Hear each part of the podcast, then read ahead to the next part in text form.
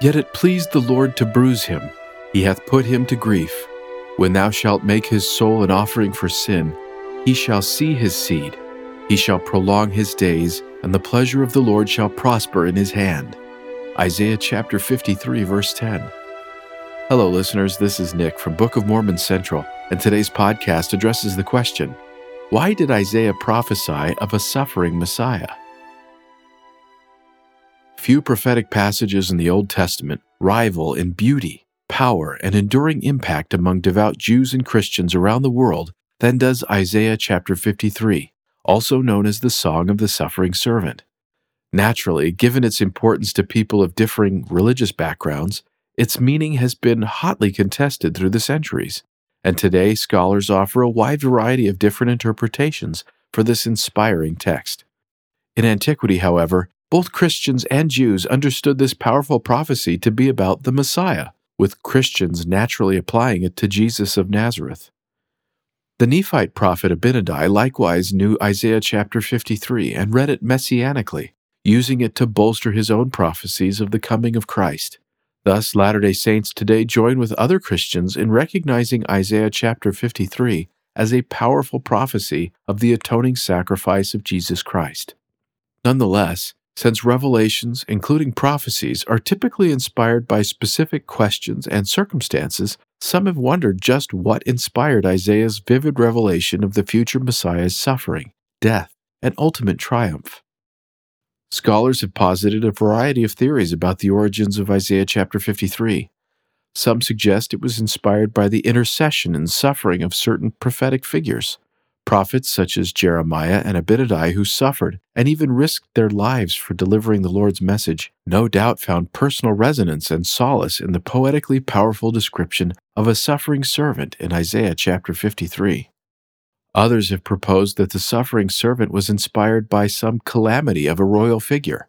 In this vein, Margaret Barker has suggested that Isaiah chapter 53 was inspired by Hezekiah's miraculous recovery from being sick unto death during the Assyrian invasion around 701 BC.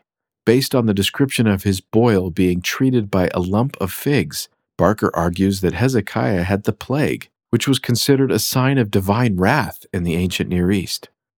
In such a context, Isaiah's initial pronouncement that Hezekiah would die and not live could be understood as meaning that Hezekiah had been cursed by God to die for some sin or transgression.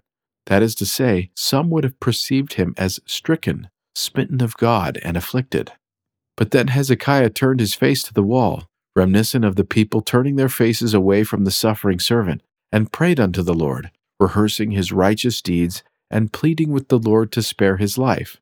God then inspired Isaiah to return to Hezekiah and declare, Thus saith the Lord, the God of David thy father, I have heard thy prayer, I have seen thy tears, Behold, I will heal thee. On the third day thou shalt go up unto the house of the Lord, and I will add unto thy days fifteen years, and I will deliver thee and this city out of the hand of the king of Assyria.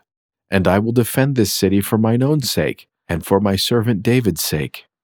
The addition of fifteen years unto Hezekiah's life is reminiscent of the promise that he shall see his seed, he shall prolong his days, and the pleasure of the Lord shall prosper in his hand.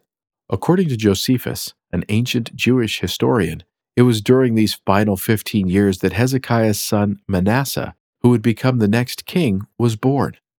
After recovering from his illness, Hezekiah went before the Lord at the temple and offered an intercessory prayer on behalf of the people. Then, according to the biblical account, the angel of the Lord went out and smote in the camp of the Assyrians, forcing them to depart back into their homeland. Other biblical and historical sources suggest that the Lord may have sent a plague upon the Assyrian army. Thus, Hezekiah recovered from the deadly plague at the very time when it was decimating the Assyrian forces. This timing, Barker interestingly argues, invited comparison between Hezekiah and the royal high priest figure of the Day of Atonement rituals, whom she argues symbolically bore the sins of the people and offered his life symbolically through the sacrifice of a goat, to cleanse the people and the land. Thus, Hezekiah's plague did not represent a curse for his own sins, but rather the burden of the people's sins. and his healing and recovery coinciding with the deliverance of the city symbolized their atonement and reconciliation. Hezekiah took the people's punishment onto himself. He withstood the wrath and then deflected it to their enemies. The king recovered from his ordeal, but the enemy did not. This, Barker argues, inspired the original composition of Isaiah chapter 53. The original poem was probably written as a result of King Hezekiah's recovery from the plague, which explains the historical details in it, but the overall theme is drawn from the Day of Atonement. Barker's theory is only one of many among scholarly attempts to explain the origins of Isaiah 53, and thus it should not be considered the definitive explanation of this powerful prophetic poem. Yet, it is a theory that possesses some intriguing possibilities for Latter day Saints and others to consider carefully. First, it is noteworthy that this interpretation dates the content of Isaiah chapter 53 to the time of the original Isaiah of Jerusalem.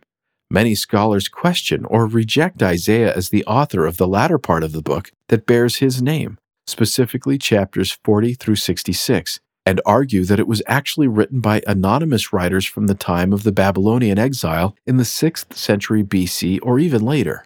The Book of Mormon, however, indicates that several of these chapters, including Isaiah chapter 53, were already on the plates of brass before the exile and attributes these writings explicitly to Isaiah. Barker's theory on the origins of the Song of the Suffering Servant would thus agree with the presence of that text in the Book of Mormon. Similarly, Gary V. Smith has also argued that several passages within the block of Isaiah chapters 40 through 55 suggest that these prophecies were given by Isaiah around the time of the Assyrian invasion, circa 701 BC. If Barker and Smith are correct, then much and perhaps even all of Isaiah chapters 40 through 55 could well have been available to the Nephites on the plates of brass in some form, and can thus be understood within the broader cultural and religious contexts of prophecies given in response to that crisis instigated by the Assyrian invasion. Second, and more importantly, while the circumstances of Hezekiah's recovery from the plague and the withdrawal of the Assyrian army may have motivated the writing of Isaiah chapter 53, this does not necessarily mean it was ultimately about those events. King Hezekiah was merely a type and a shadow of Jesus Christ, the true Messiah and great high priest who was to come. As Andrew C. Skinner explained, Hezekiah was a Davidic king, anointed in similitude of the Ancient One. He became Judah's earthly deliverer and acted in similitude of the great deliverer, Jesus Christ. Some of Isaiah's other messianic prophecies also received partial fulfillment through Hezekiah. Thus, it is possible that Isaiah likewise saw a partial fulfillment of the suffering Messiah's role in Hezekiah's suffering from the plague and being delivered from death along with his people. Nonetheless, only the Savior's atoning sacrifice fully satisfied all that Isaiah had predicted of the future Messiah. For example, Latter day Saint scholar Donald W. Parry has identified four key themes in Isaiah chapter 53 each of which clearly applies to Jesus Christ. The Messiah's sufferings. These pertain to what he suffered during the persecutions of his mortal ministry, but more especially to the sufferings of the last 24 hours of his life. The Messiah's assumption of our burdens and sins. Isaiah provides great details regarding this subject with his use of specific words, such as iniquities, transgressions, and sins. Note that in addition to bearing our sins, Jesus also bore our griefs and sorrows. The Messiah's death. Note again Isaiah's specificity with his words that prophesy of Jesus' death, slaughter, cut off from the living, his grave, and death, twice. The Messiah's reward. Isaiah provides six separate prophetic statements about the Messiah's reward. Note that the reward does not pertain to gold, silver, or treasures, but to eternal blessings. As Kerry Muhlestein has also noted, the image of the servant has other fulfillments. The most important fulfillment, however, is Christ. Only Jesus Christ truly hath borne our griefs and carried our sorrows, and only Jesus Christ was truly wounded for our transgressions and bruised for our iniquities. And it is only through the Lord Jesus Christ's suffering that we are healed.